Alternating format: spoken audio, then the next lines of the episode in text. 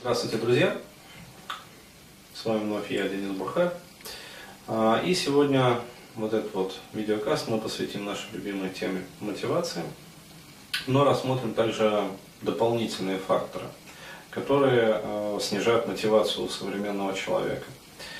А, почему? Потому что меня очень часто спрашивают, то есть действительно ли вот необходимо и достаточно, чтобы быть замотивированным, это встроить там себе мужественность, ну, повысить так вот гормональный фон свой, э, вслед за которым повысится психоэмоциональный фон. А, а для этого необходимо как раз вот работать с программами мужественности, э, которые выведут на мотивацию, и э, заниматься такой вот самотерапией. То есть снимать всевозможные комплексы, заморочки, то есть снимать тот вот барьер внутри себя, тот вот запорный слой, который мешает реализовываться вашим э, нативным природным программам, то есть который э, мешает реализовываться вашим даже биологическим программам, то есть инстинктам вашим.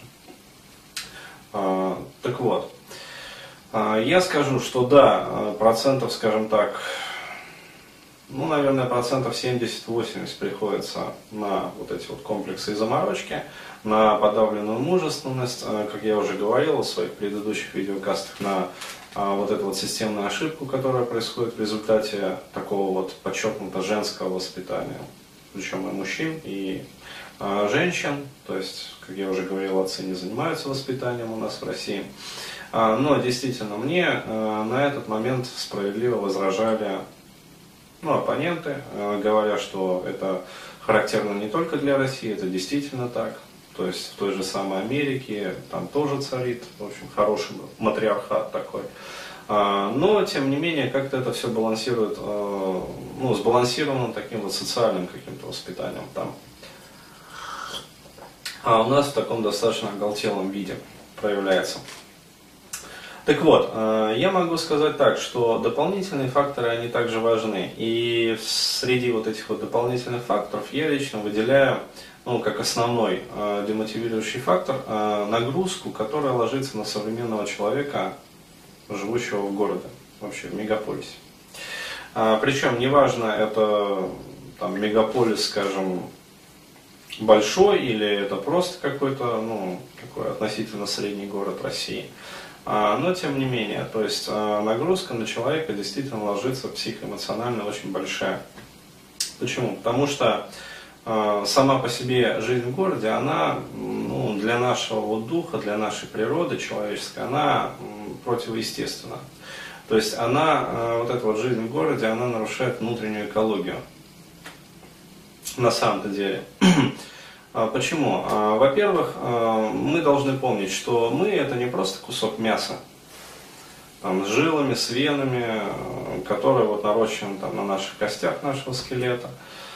Мы еще и существа энергетические. То есть помимо, даже если не брать вот всю вот эту вот метафизику, там дух, душа и прочее, прочее, тело, оно является таким устройством, приемом передающим, то есть по сути большой антенной. А тело излучает в широком электромагнитном диапазоне. То есть здесь и радиоизлучение, здесь и инфракрасное излучение, а, вот, и здесь и даже там чуть-чуть захватывается оптический диапазон, ну, нижние его границы совсем-совсем. Вот. Потому что мы же как бы переизлучаем свет, вообще говоря. То есть э, важно помнить, что для вот этой вот э, энергетической составляющей, например, э, существует очень вредная такая штука, называется электромагнитный смог, который э, действительно в сельской местности его нету, а в городе он ощущается очень сильно. То есть, если вы живете, например, в обычной, там, ну, скажем, московской квартире, у вас компьютер, там, телевизор, вот, а то еще и не один, э, сотовые телефоны, э, радио различные телефоны, электроустройства, даже просто та же самая проводка, которая вот по стенам проложена, это тоже контур электромагнитный.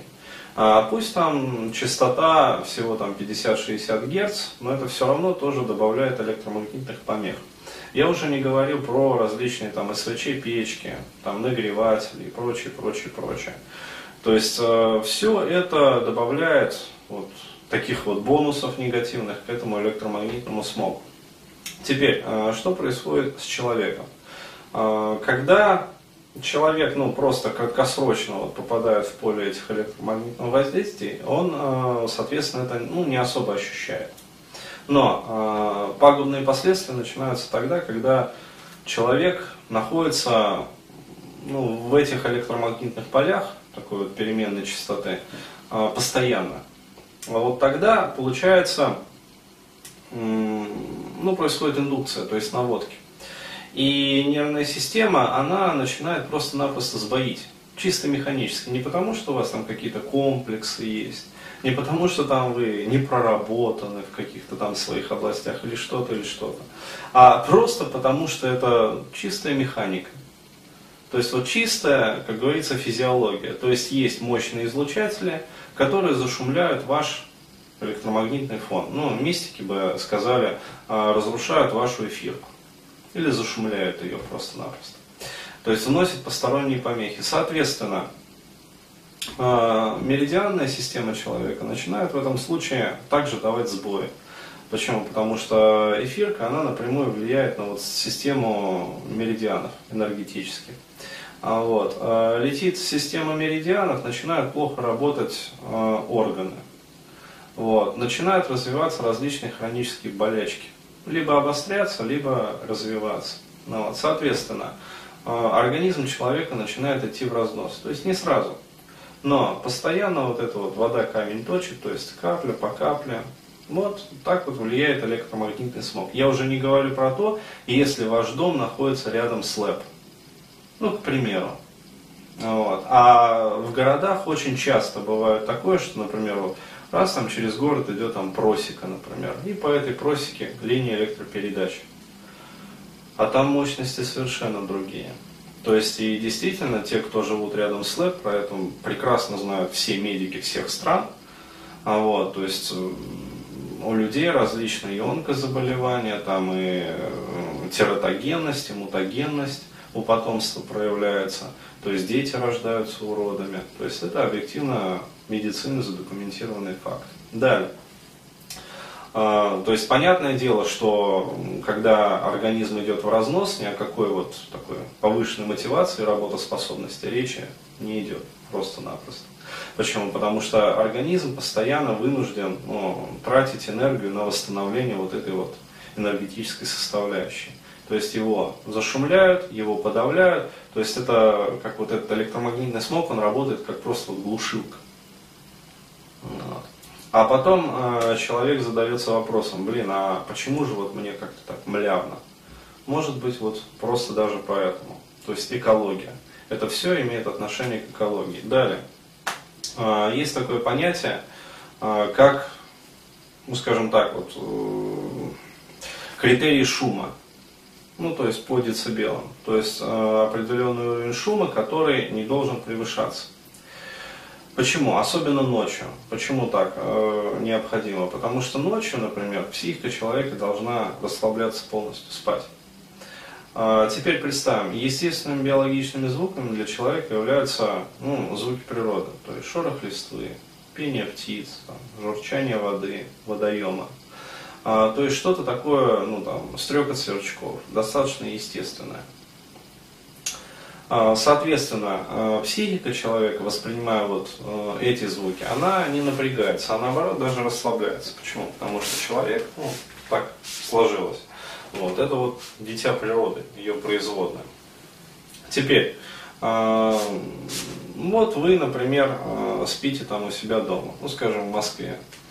Причем там, ладно, если вы живете там где-то вот в Подмосковье и, то есть приезжаете в свою квартиру и там тишина. Но такого же практически не бывает в городах. То есть вы, а вам жарко, вы открываете, например, окно.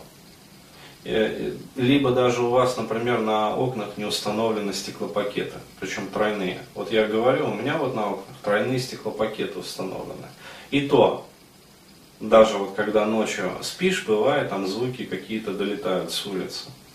А теперь представьте, если там, ну, обычные такие вот совковые рамы с совковыми окнами, с вот такими вот щелями в два пальца, а, и закрывая их, не закрывай, а, все равно будет вот постоянный шум. Соответственно, этот постоянный шум, он превышает тоже по децибелам все допустимые пороги.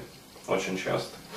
Потому что постоянно там косят вот траву, там работают косилками, постоянно то асфальт ремонтируют, то еще какую-нибудь херню делают, то кто-то перфоратором работает. Ну, в общем, нормальная такая городская жизнь, нормальный городской шум. А, вот. А, Все это тоже добавляет а, стресса в нашу жизнь, то есть является стрессогенным фактором. Соответственно, психика опять-таки вынуждена с этим бороться. То есть тратить энергию на то, чтобы преодолеть вот эти вот негативные фрустрирующие воздействия. Далее, если я говорю, это ночью происходит, психика не может просто отдыхать, потому что она постоянно находится вот в этом случае на таком стреме. То есть она постоянно находится в таком полувзведенном состоянии. Далее, ночью вы не выспались, утром вы проснулись, не отдохнувшим. О какой мотивации тут может идти речь? Далее, а, это один из факторов. Следующий фактор, который также очень негативно влияет на мотивацию, я а, этот фактор в своей работе, у своих клиентов постоянно наблюдаю. Это фактор информационного перегруза. Но об этом, я думаю, я скажу в следующем видео. Прости.